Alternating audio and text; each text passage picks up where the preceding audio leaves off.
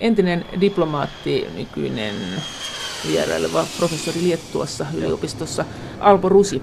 Sulla on pitkä EU-historia. Milloin on tämä ensimmäinen EU-aiheinen työ ollut? Kyllä se konkreettisesti oli syksystä 1991, jolloin ensiksi siinä oli vaihe, jolloin valmisteltiin pääministeri Aholle puhe Paasikiviseuraa, joka hän piti 3.9. syyskuussa. Ja siinä puheessa avattiin ovi Euroopan unionin jäsenyydelle. Ja sen jälkeen perustettiin Euroopan unionin jäsenyyden etuja ja haittoja käsittelevä toimikunta tai työryhmä. Ja tähän tuli puheenjohtajaksi valtiosihteeri Ahtisaari ja sitten jäseninä oli toimistopäällikkö Eikka Kosonen ja toimistopäällikkö Alpo Rusi ja oikeusministeriöstä oikeusneuvos Jääskeläinen. Ja meillä jokaisella oli oma lohko, jota me seurasimme koko syksyn ajan ja valmistelimme asiakirjoja. Ja sitten Maastrichtin huippukokoushan oli se, jossa perustettiin Euroopan unioni joulukuun alussa. Oliko se Jääskeläinen vai Jääskinen? Jääskinen saattoi olla Joo. nimi. En saata Joo. muistaa Joo. ihan Joo. tarkasti. Ja sitten joulun tienoilla tämä raportti valmistui ja sitten esiteltiin hallitukselle. Hallitus eteni sitten alkuvuodesta niin, että maalis-huhtikuussa jätettiin jäsenyyshanke Brysseliin. Mutta siinä oli Maastrichtin huippukokouksen yhteydessä sellainen episodi, että Ruotsi ja Itävalta, jotka olivat jo jättäneet hakemuksen, pyrkivät saamaan julkilausuman hyväksytyksi, jossa neuvottelut olisi käynnistetty näiden kahden maan kanssa. Ja useat tahot olivat vakuuttuneita, että jos näin käy, niin Suomen, Norjan ja Sveitsin jäsenhankkeet eh, jäädytetään moneksi vuodeksi. Norjan ja Sveitsin. Norjan. Joo, joo. Ja me haltiin vielä koko. Joo. Mutta sitten silloin teimme aloitteen, taisin olla siinä itse varsin aktiivinen, että nyt on puhuttava suoraan Saksalle, että näin ei voi käydä, koska me haluamme tulla mukaan tähän applikaatioprosessiin. Ja se onnistui se interventio. Se katkaistiin se Itävallan ja Ruotsin hanke ja näin käynnistyi aika säädetyllä tavalla tämä jäsenyysprosessi. Eli te soititte Saksaan kenelle? Keltä saitte apua? Itse asiassa meidän suurlähettiläs Kai Helenius soitti meidän pyynnöstä tuolle ulkoministeri Klaus Kinkelille. Ja Kinkel taras tähän asiaan ja Saksan arvovalta oli aika merkittävä niinä aikoina, kuten myöskin Ranskan. Joten jos Saksa sitten vakuutti Ranskan siitä, että nyt pitää odottaa vielä, että Suomi ja nämä kaksi muuta maata pääsevät mukaan, niin sitten on tämmöinen niin kuin viiden maan jäsenyysprosessi kerta heitolla, eikä tipottain. No mikä, minkä takia Saksa halusi meidät? Mikä se oli se juttu? Siinä mä katson, että itse asiassa ihan taanoin yhden keski-eurooppalaisen lähettilän kanssa keskustelin Saksan roolista ja hän korosti sitä, että Saksa on lähtökohtaisesti arvostanut pienten maiden roolia Euroopan unionissa. Vasalliinako? Ei vaan ihan, että se oli koolin tämmöinen, ja mä olen sitten myöhemmin palvelin Ponnissa suurlähetystössä 92-93, niin paljon raportoin liittokansleriviraston Eurooppa-politiikasta. Ja tällöin vakuutuin kyllä siitä, että Kohl kerta toisensa jälkeen korosti, että Euroopan unionissa ei ole mitään poliittista järkeä, ellei se ole sellainen uuden muotoinen valtioiden yhteisö, jossa pienet ja suuret valtiot ovat samalla viivalla. Tätä mä tämän lähettilän kanssa mietin tässä taannoin ja päädyttiin siihen, että Saksahan on osavaltiosta koostuva valtio. Että kaikki poliitikot muutamaa lukuottamatta niin ovat tavallaan tehneet poliittisen uran ensiksi osavaltiossa, osavaltion pääministerinä tai ministerinä, ja sitten vasta nousseet liittotasavallan rakenteisiin. Eli heillä on niin lähtökohtaisesti se ymmärrys aika merkittävä siitä, että se päätöksenteko täytyy olla hyvin vahva siellä alemmalla tasolla ja täällä ylemmällä tasolla tehdään sitten tiettyjä päätöksiä. Mutta tämä sitten kun otetaan EU-tasolle, niin se tarkoittaa sitä, että kaikki jäsenmaat on tavallaan samalla viivalla. Ja mä luulen, että Saksasta tulee tämä perussanoma tähän eurooppalaiseen integraatioon. Ja muistan hyvin Amsterdamin huippukokouksessa 1997 jossa tehtiin niin sanottu Amsterdamin sopimus. Että aamuyön tunteena Helmut Kohl veti sen linjan niin, että tätä pitemmälle tätä integraatiota ei tällä istumalla voida viedä, koska siis Saksan perustuslaki estää tästä pitemmälle menevän syvennetyn integraation. Miten sä nyt ajattelet? Onko Saksan ja Ranskan linja ja etenkin Ranskan linja kuinka erilainen? Sä oot itse kritisoinut sitä, että Suomella on ollut Sä taisit sanoa, etkö sanonut, että tämmöinen Lipposen doktriini, että mennään kaikkiin ytimiin, ja sitten sä sanoit, että korjaa, jos tämä menee väärin. Ja sitten sä sanoit jotenkin näin, että tämä on ongelmallinen, tämä kaikkiin ytimiin ideologia, koska se tarkoittaa silloin sitä, että on kahden kerroksen väkeä EU-ssa niin arvokkaita jäsenvaltioita ytimissä ja sitten vähemmän arvokkaita muualla, ja se ei ole niin hyvä suunta, eikä se ole ehkä tämä EUn perusideakaan. Mielestäni tämä ytimiin pyrkiminen oli hä, semmoista häiriökieltä, koska se ei, se ei kuulu mihinkään sopimuksiin tällainen kieli. Se on tämmöistä poliittista kieltä. Kuka sen on keksinyt? Mä luulen, että se on vaan tullut sinne niin kuin tämän eurokratian piiriin tullut tämmöinen kieli. Ja mikä on eurokratia? No se on tietysti, puhutaan silloin niistä ihmistä, jotka niin kuin työkseen työskentelee Brysselissä. Eli se on niin kuin, vähän niin kuin aristokratia, mutta se on se, se näyttäytyy monen ihmisen näkökulmasta. Sen pitäisi olla tämmöinen paljon valvotumpi järjestelmä, että mielestäni korkeat virat pitäisi panna poikki viiden vuoden välein ja tällä tavalla tätä vaihtoa turvata. Eikä se ole niin, että sinne mennään 28-vuotiaana ja tullaan 65-vuotiaana ulos. Mä olen nähnyt hyvin läheltä, miten veteläksi tämmöinen euro unionin virkamies muuttuu, kun hän katsoo kelloa neuvotteluissa, kun muut tekee töitä. Ja syntyy tämmöinen niin kuin ajattelutapa, ja tiedetään, että ne saa kaksi kertaa enemmän palkkaa tai kolme kertaa enemmän palkkaa. E, Tämän muistan jo toimiessani Länsi-Balkanin vakaussopimuksessa, niin usein näissä neuvottelutilanteissa koin tämän ärsyttävänä, että me teemme täällä yhdessä osassa EUta töitä 10 tuntia, te teette 7 tuntia ja sitten pidätte maksimaaliset lomat ja saatte kolme kertaa ja neljä kertaa enemmän palkkaa. Kuin kansalliset virkamiehet. Kuin kansalliset virkamiehet.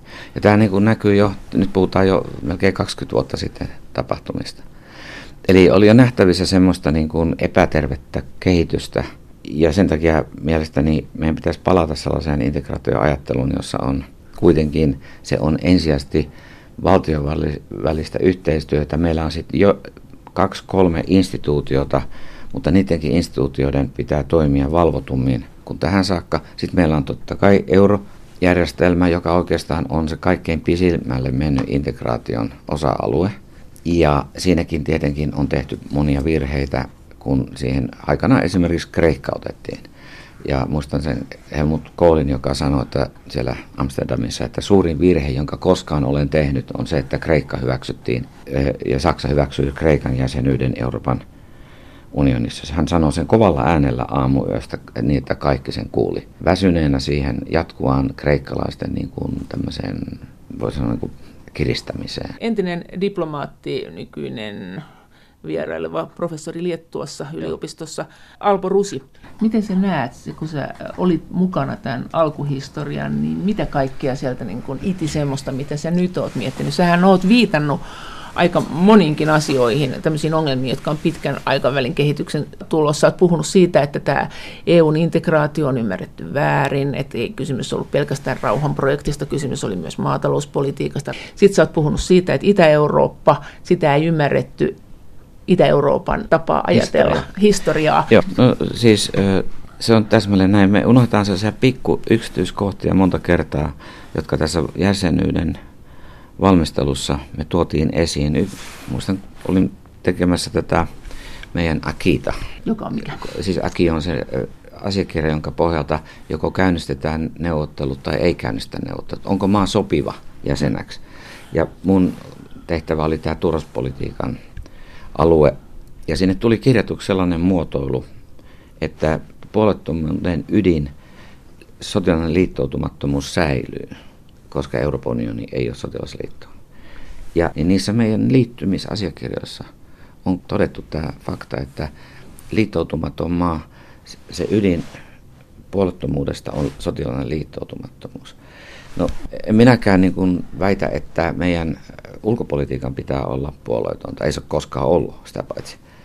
Se oli kylmän sodan aikana puolueeton, mutta lähinnä Neuvostoliiton hyväksi. Ja se oli reaalipolitiikkaa, joskus mentiin liian pitkälle, se on toinen asia, mutta sitten kun me liityimme Euroopan unioniin, niin ei siitä niin suurta hätää olisi tarvinnut kokea, onko Suomi kuinka pitkälle vielä sellainen puolipuolueeton tai neljännespuolueeton.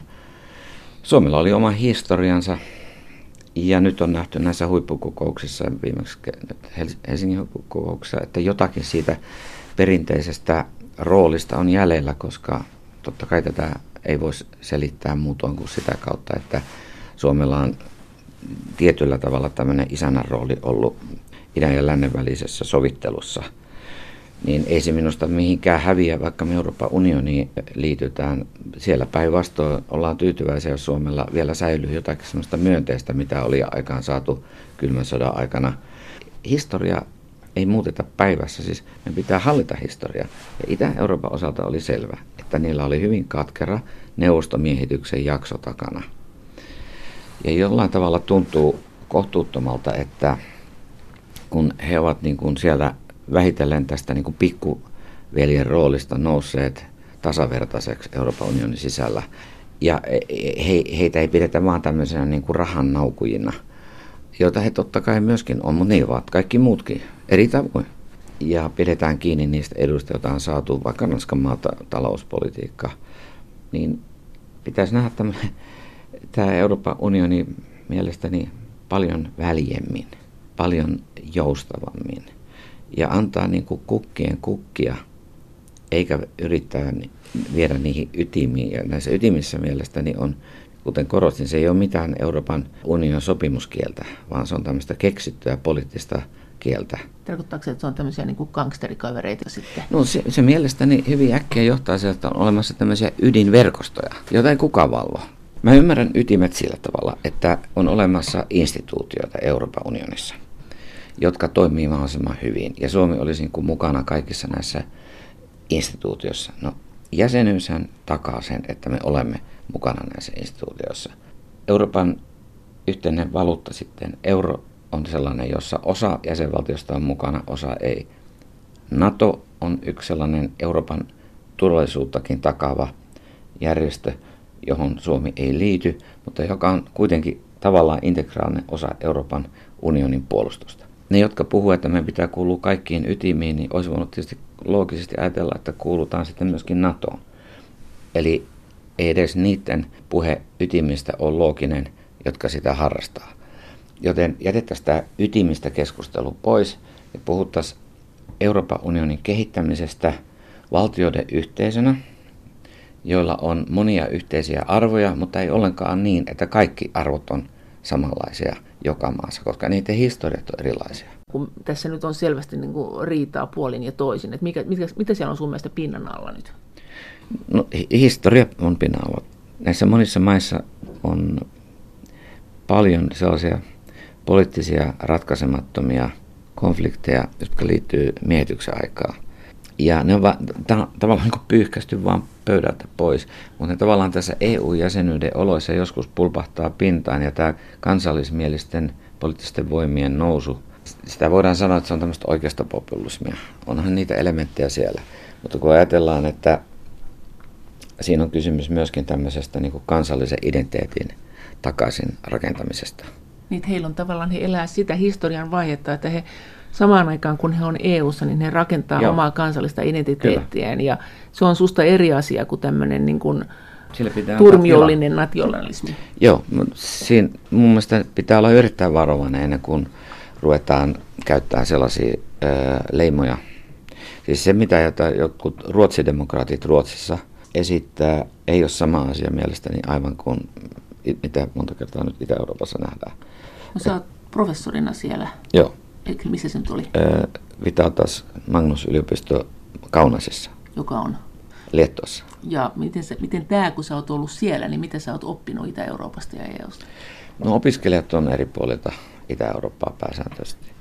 Ja jos mä nyt jotain oppinut, niin tietysti juuri tämä, mitä mä tässä selitin, että meidän pitäisi antaa tämän kansallisen identiteetin vahvistumiselle tilaa Euroopan integraatio-olosuhteissa. Miten se tehtäisiin?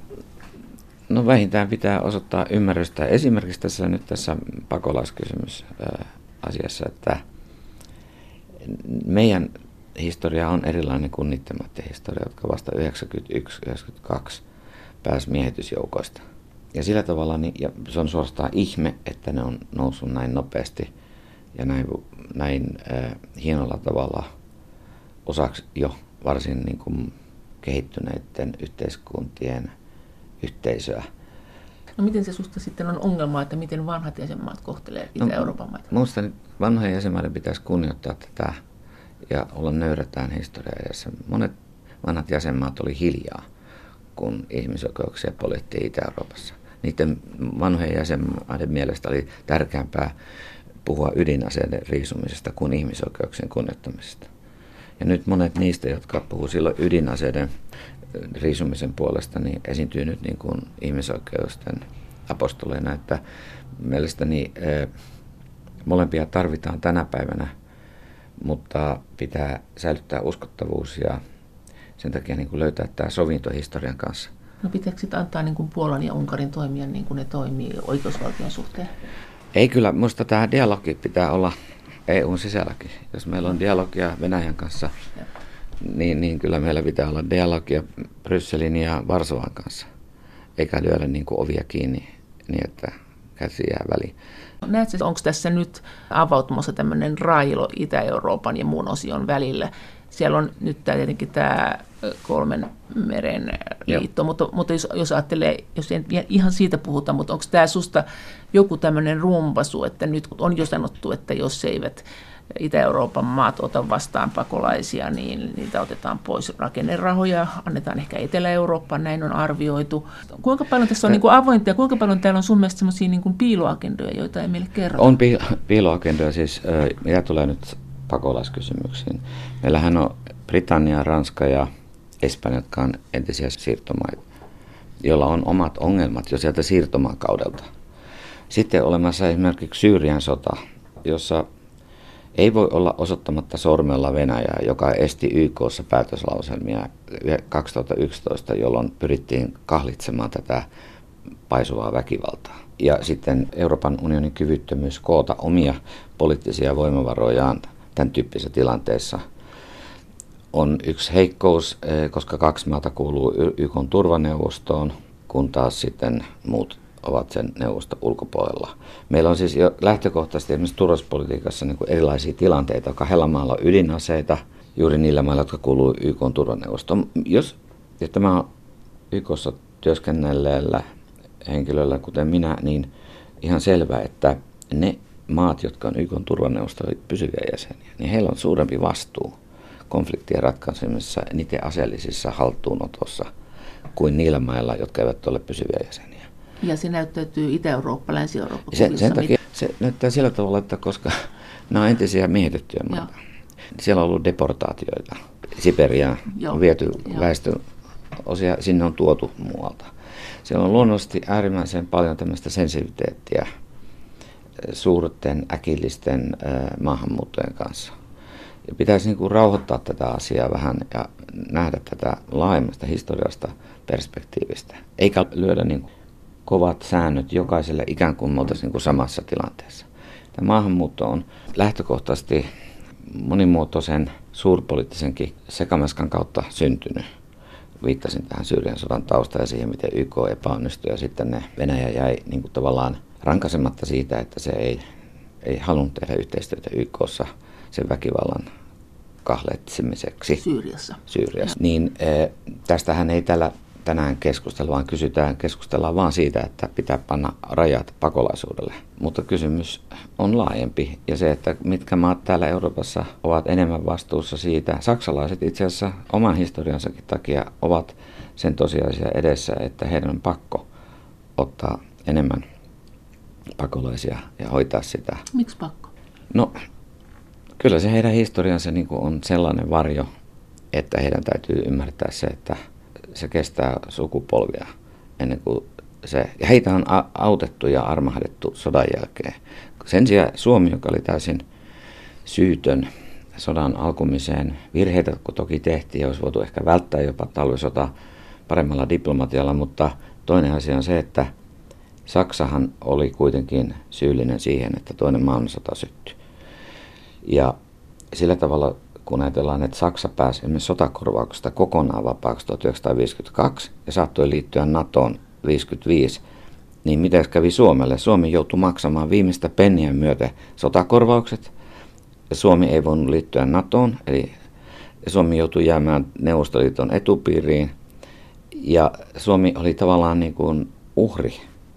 Mutta Saksa, joka oli aloittanut sodan, selvisi sieltä niin kuin kuiville. Se oli ehkä reaalipolitiikkaa, mutta kyllä me nyt tänä päivänä voidaan todeta se, että me ja emme päässeet Marshall-apuun, toisin kuin Saksa pääsi. Ja näin ollen siis Suomi oli tavallaan semmoinen häviäjä siinä toisen maailmansodan rauhanpelissä.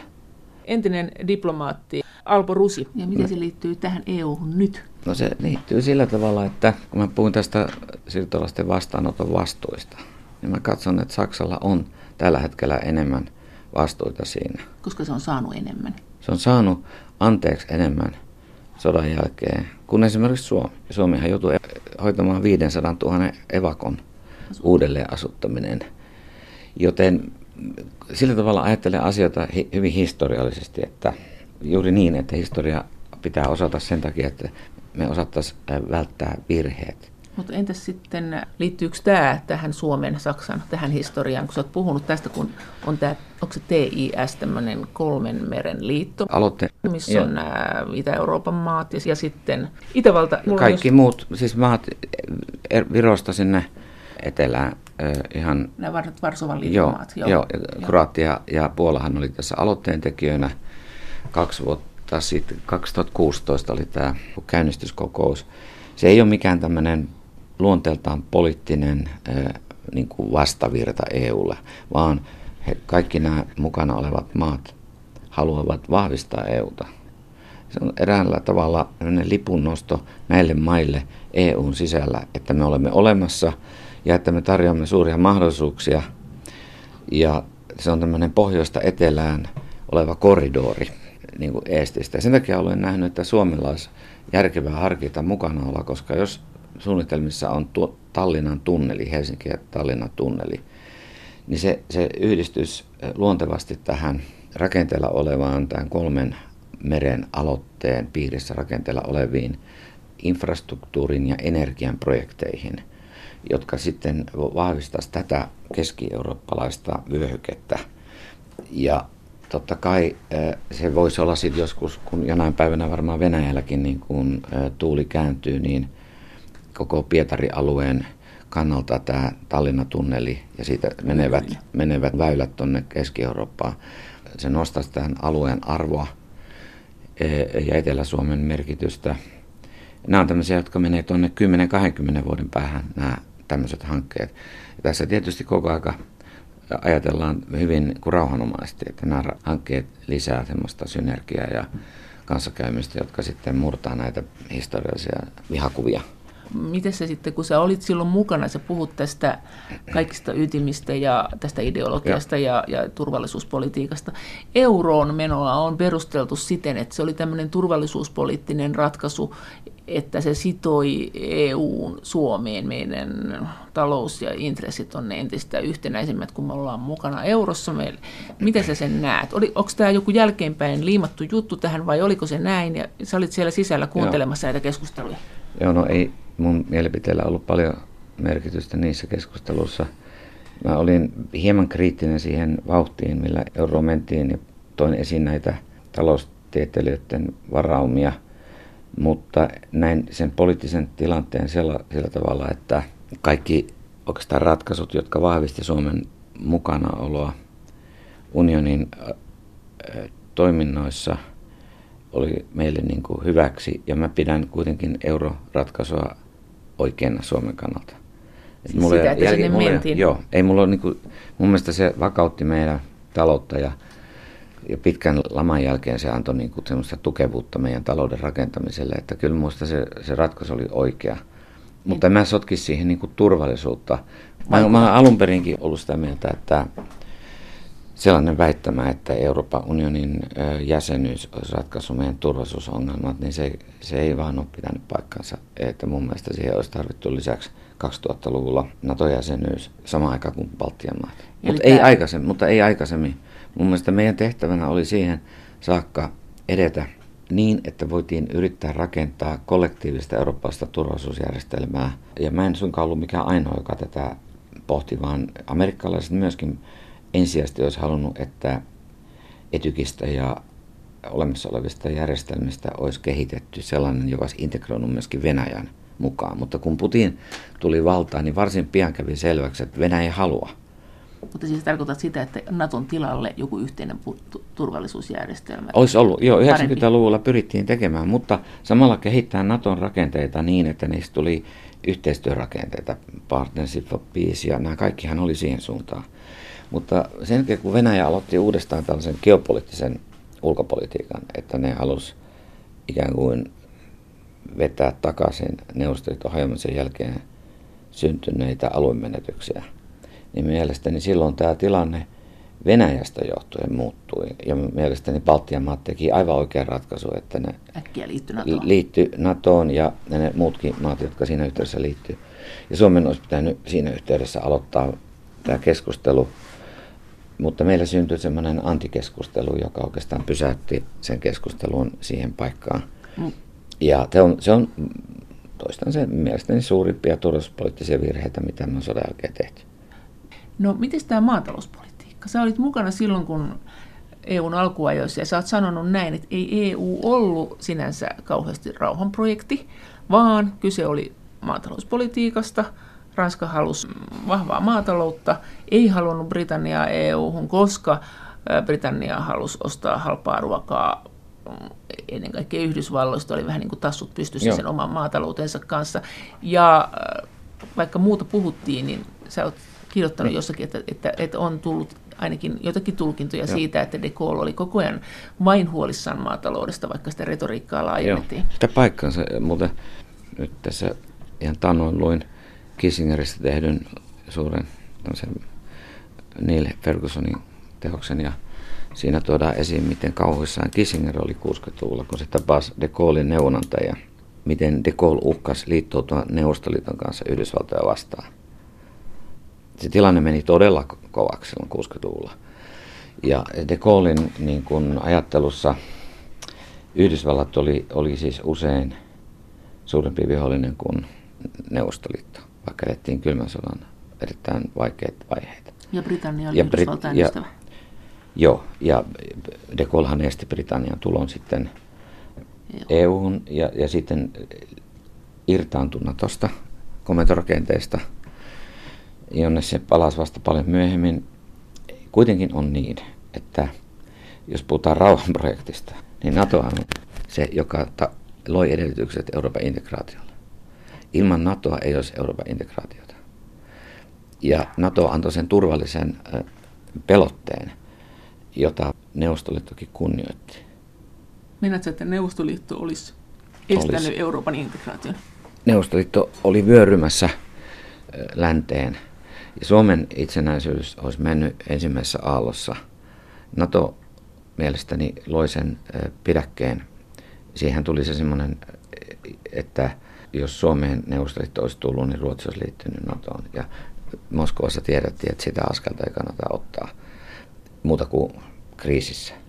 Kriisiolosuhteissa Suomi olisi ollut sekä ilmatila että maa, maa tuota, lentokentät olisi ollut Neuvostoliiton armeijan käytössä. Sen ties kaikki meidän pääsikunnan suunnittelijat ja Kekkonen ja kumppanit, että meidän, meillä ei ollut mitään mahdollisuuksia muuta kuin siis antaa ovet auki.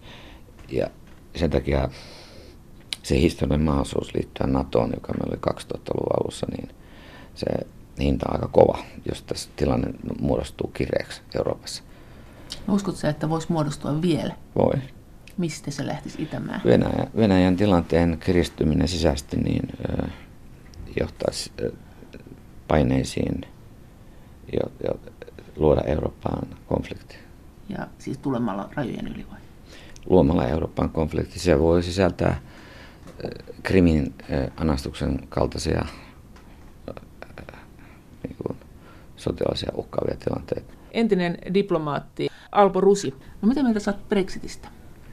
Se oli valtava epäonnistuminen niin kuin Euroopan unionilta. Ja olisin toivonut, että komissio olisi ottanut huomioon tämä ja eronnut, koska se olisi antanut sellaisen merkin, että, että jotkut kantaa vastuuta. Ja se poliittinen dynamiikka olisi, niin kuin ident, se olisi niin kuin syntynyt siellä. Ja nyt, nyt tämä meni niin kuin, vähän niin kuin naureskellaan ohi tämä Brexitin toteutuminen, että kun mä seurasin niin kuin komission kannanottoja, niin ne oli vähän niin kuin yllättyneitä ja tyrmistyneitä, mutta sitten niin kuin vähän pari päivän päästä niin lähti lomalle, että ei siinä sen kummempaa. Ei se näin voi olla, että jos siellä on tämmöinen komissio, jolla on tämmöistä epäonnistumista, että yksi suuri jäsenvaltio lähtee, niin kyllä siitä pitää tehdä jotakin johtopäätöksiä. Olisi vaihtu uusi komissio. Edes. Edes. Mahdollisesti EU-parlamenttivaarit, no ehkä me en tiedä miten se on mahdollista, koska eihän tämä dynamiikka on niin, että parlamentti valitsee komission. Eikä, enkä mä usko, että koskaan niin pitää tehdäkään, koska parlamentin rooli on edelleenkin vähän epäselvä, että niin kuin Helmut Schmidt aikanaan sanoi, että se oli suuri virhe, mitä unionin kehittämisessä oli, että, että tuli tällainen kuin Euroopan parlamentti. Miten sä oot siitä mieltä? No, mun mielestä parempi malli olisi ollut se, että jäsenvaltioista olisi niin kuin korvamerkitty kansanedustajia. kansanedustajia, jotka olisi istunut tämmöisiä sessioneita niin kuin Brysselissä tai jossain sovitussa pääkaupungissa pari kertaa vuodessa. Niin siinä olisi ollut sit se etu, että myös parlamenttiin eikä vaan hallitusten ääni olisi kuulunut Joo. ja se olisi ollut kootumpi. Se. Joo, eräänlaiset niin kuin parlamenttien suuret valiokunnat olisi kokoontunut äh, tällaisiin sessioneihin tuonne Brysseliin tai puheenjohtajan maahan aina sen mukaan. Ja sitten olisi ollut sellainen sihteeristö, joka olisi niin valmistellut sitä. Ehkä se olisi voinut olla se yhteinen. No. Mutta sekin olisi voinut mahdollisesti olla niin, että siis olisi niin kuin sihteerikomponentit jokaisesta parlamentista, jotka olisi kokoontunut. No, mitä ongelmia tämä parlamentti aiheuttaa olemassaolollaan? No se on ensinnäkin, vaikka sanotaan vaikka, että korruptiota se luo. Eikö se ole tiukat korruptiosäännökset? Ei näytä olevan, koska tota noin, parlamentin jäsenet hän on, elää aika niin kuin sillä tavalla omassa todellisuudessaan. Ja mä en nyt halua heitä niin kuin ridikolosoida, ei siitä ole kysymys. Mä kysynkin ihan vaan tästä periaatteesta. Ja sitten mitä tulee tähän EUn yhteiseen ulkoasian hallintojärjestelmäänkin, niin olisin edennyt toisella tavalla, eli niin, että olisin käyttänyt jäsenvaltioiden edustustoja EUn, ne olisi jaettu niin kuin jäsenmaiden edustustoihin nämä EU, että jo, sanotaan vaikka Tansaniassa, siellä olisi voinut olla Suomi, joka on EUn edustajavaltio, jolla on pitkä Tansania perinne, joka ei ole... se olisi hoitanut koko EUn Se olisi hoitanut koko EUn. Se olisi ollut tämmöinen suuri, suuri suomalainen edustusto. Sitten sanotaan äh, Etelä-Afrikassa se olisi ollut Britannia tai joku muu joku maa, jolla ei ole niin kuin jotain. Mutta tämä, että vedetään niin kuin oma EU-komponentti sinne, niin se oli turhan raskas ja jälleen kerran lähdettiin kehittämään niin EUta sillä tavalla itsenäisen valtion suuntaan. Ikään kuin joidenkin ajatuksissa se alun perin lähti menee siihen, että EUsta tulee, siis tulee liittovaltio. Jäsenvaltiot korvataan, ne on niin kuin jäseniä. Ja keskushallinto. ja meillähän itse asiassa asiantuntijat puhuu kymmenen vuotta, että näin tässä tapahtuu. Ja se on ollut vaan jännä katsoa niiden ilmeitä nyt, kun itse en ole tähän uskonut koskaan ja pitänyt sitä vääränä kehittämistienä, että haluan kehittää EUta ilman muuta. Pidän sitä tärkeänä, hienona innovaationa. Maailmanlaajuisestikin se on esimerkillinen innovaatio. Puolustan sitä, mutta samalla on äärimmäisen pettynyt, että sitä lähdettiin viemään väkisin, koska mikään ei väkisin synny. Ja me nyt ollaan sen asian kanssa, että pitää löytää se uusi suunta ja uusi visio tälle EUlle, että muuten tämä jää semmoiseksi niin kuin kolmen, neljän ryhmittymä unioniksi, jossa on niin kuin Ranska ja sen ympärillä. Ja nyt näyttää siltä, että Saksa jää erikseen. Saksa jää niin omaksi niin kuin siihen ja, ja tota, se akseli ei niin kuin toimi niin kuin se aikaisemmin toimi. Ja sitten Espanjalla Italialla on nämä Välimeren siirtolaisongelmat niskassa. Ja Britannia siirtyy takaisin niin kuin atlanttiseen piiriin Joo. enemmänkin kuin mantereelliseen piiriin, niin Suomelle ei mikään näistä ole hyväksi. Eikö Saksa enää? Vai mennät sä nyt sitten Ei, siihen, siis nyt Sa- siihen kolmen? Saksan Meidän- tai idän politiikka on ollut Joo. se, joka on tavallaan yhdistänyt Suomeen kylmän sodan jälkeen. Ja, ja idän politiikka tietyssä vaiheessa, alkuvaiheessa auttoi Suomea, kyllä. Se auttoi Suomea ö, ilman muuta. Mutta sitten kun tullaan tähän kylmän sodan jälkeiseen vaiheeseen, niin tämä Söderin malli, Lipposen Söderin malli, se ei kestä tätä todellisuutta. Et Euroopan ja Venäjän pitää muodostaa tämmöinen partnership, Joo. joka voisi korvata jopa niin kuin transatlanttisen suhteen pitemmällä aikavälillä. Niin monet uskoo tähän, ja tämä on iso ristiriita nyt EUn ulko- kehittämisessä. No mitä Venäjä haluaa EUlta? No ne on sanonut monen kertaan, että ne haluaisi tämmöisen niin kuin vapaakauppa-alueen Atlantilta Vladivostokiin, joka tarkoittaa silloin sitä, että EU on mennyttä kalua. Ja se on niin kuin EUn koko tämän tämmöisen vähänkään merkittävämmän pyrkimyksen niin kuin vastakohta, että ei näitä voi yhdistää tällä tavalla.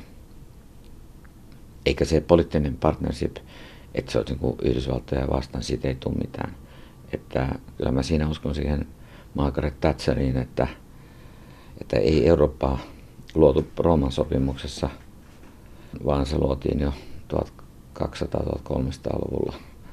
Ja se on sitten vaan niin kuin kehittynyt askel askeleelta ja että Eurooppa ei myöskään lopu Britanniaa, vaan se jatkuu Yhdysvallassa. Tämä olisi toinen teesi, joka sanoo.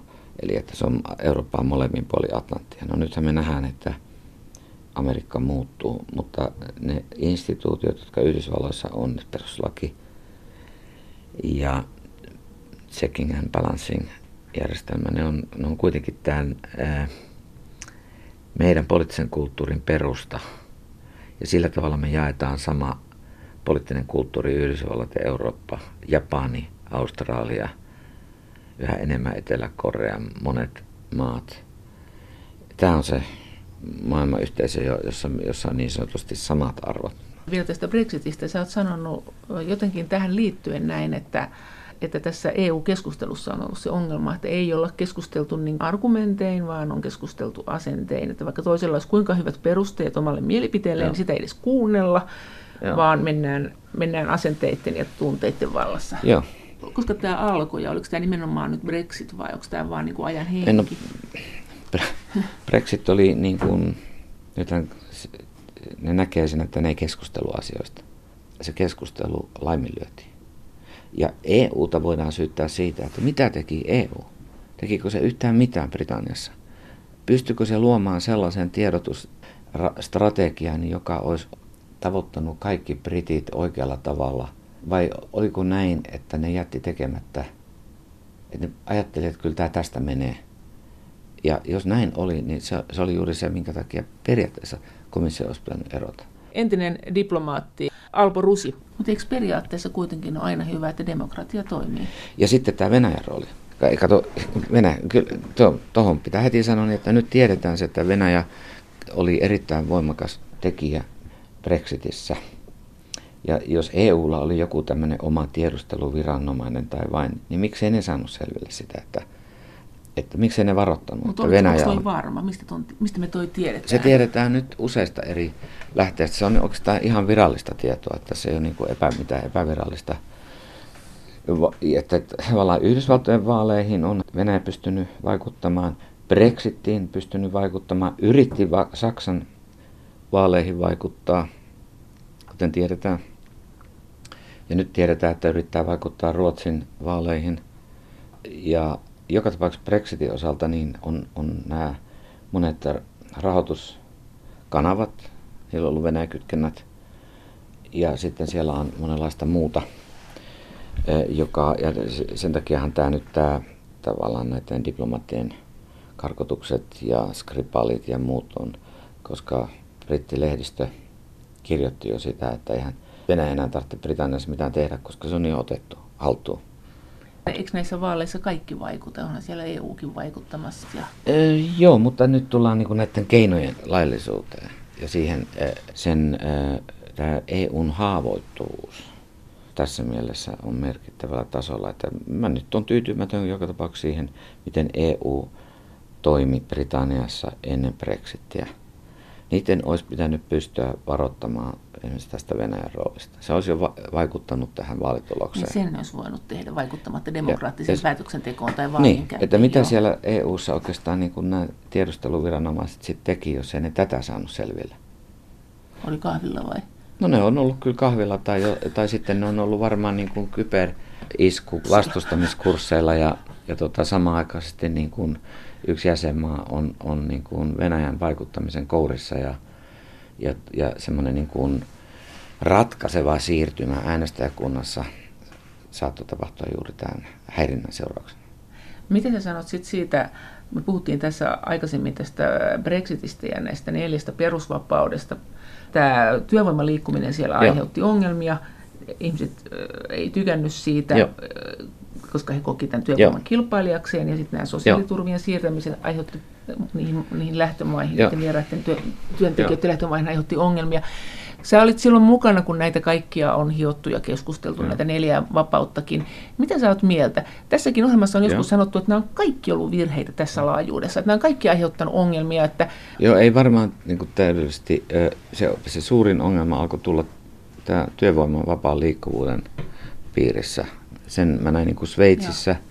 Ja. ja oikeastaan tämä Britanniankin Brexitin yksi ratkaiseva tekijä, jos nyt sitten tämä Venäjän puuttuminen saattaisi olla toinen, niin oli tämä, oli tämä, että siis EU oli kyvytön ottamaan riittävästi huomioon Britanniassa syntyneitä huolia siitä, että Britanniaan tuli valtavat määrät itä-eurooppalaisia työntekijöitä. Ja sama ongelma vähän tuolla niin kuin Sveitsissä että olisi pitänyt pystyä silloin niin kuin näkemään, että, että tätä voi säätää otet, vähän. Niin, säätää nyt, kun tätä, tätä on säädettävä. Että, jotain kiintiöitä. Joo, tai jotain. Ki, kyllä. Ja siitä tehtiin niin valtavan tämmöinen pyhä lehmä, että, että, tuota, että kaikki kaatuu, jos tähän kosketaan. No, eihän se nyt näin voi olla. Kyllä sopimuksia, onhan niissä nämä, nämä hälytyspykälät. Eli että jos tapahtuu noin ja noin, niin sitten on mahdollisuus tehdä kansallisia ratkaisuja, totta kai. Mutta että, sitä annettiin ilmeisesti liian pitkään mennä niin, että ei riittävällä tavalla komissio lähtenyt löytämään tällaisia joustavoittavia ratkaisuja, jotta tämä uhka Brexitistä olisi niin kuin saa, pysäytetty. No miten sä tulkitsit sen sitten, kun Brexitin äänestyksen jälkeen komissiokin sanoi, että tästä on opittava? Katuiko komissio sitä, ettei se ollut varoittanut Britanniaa mahdollisista venäläisistä vaikuttamisesta? Katuiko komissio sitä, ettei huolia tästä työvoiman vapaasta liikkuvuudesta ollut otettu tosissaan? Vai mistä, mitä siinä nyt opittiin? No mä toivon, että siis opit. Mun mielestä komissio oli niin kuin paniikissa Brexit-äänestys oli sen tyyppinen tulos, jota ei oltu kirjoitettu paperille. Ja sitten se oli, oli niin kuin neuvoton. Se oli vähän kuin, kun Elias Erkko sai tietää, että Neuvostoliitto on katkaisu diplomaattisuhteet, niin hän oli neuvoton. Ja joskus on vaan niin, että päätöksentekijät uskoo siihen omaan asiansa niin, että ne ei lähde valmistelemaan mitään vaihtoehtoista polkua.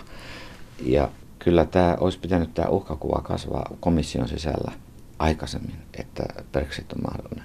Ja sen takia lähtee valtavaan tämmöiseen strategiseen vastaoperaatioon Brexitin estämiseksi.